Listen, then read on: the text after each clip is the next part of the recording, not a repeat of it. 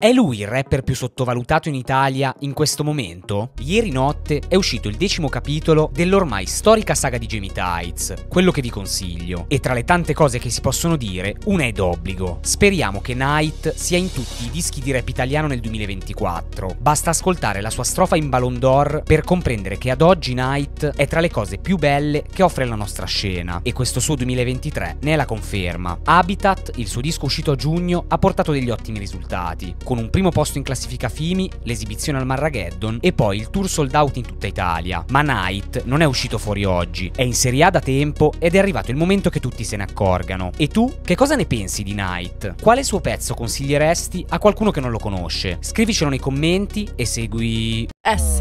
Musica e quello che la ispira.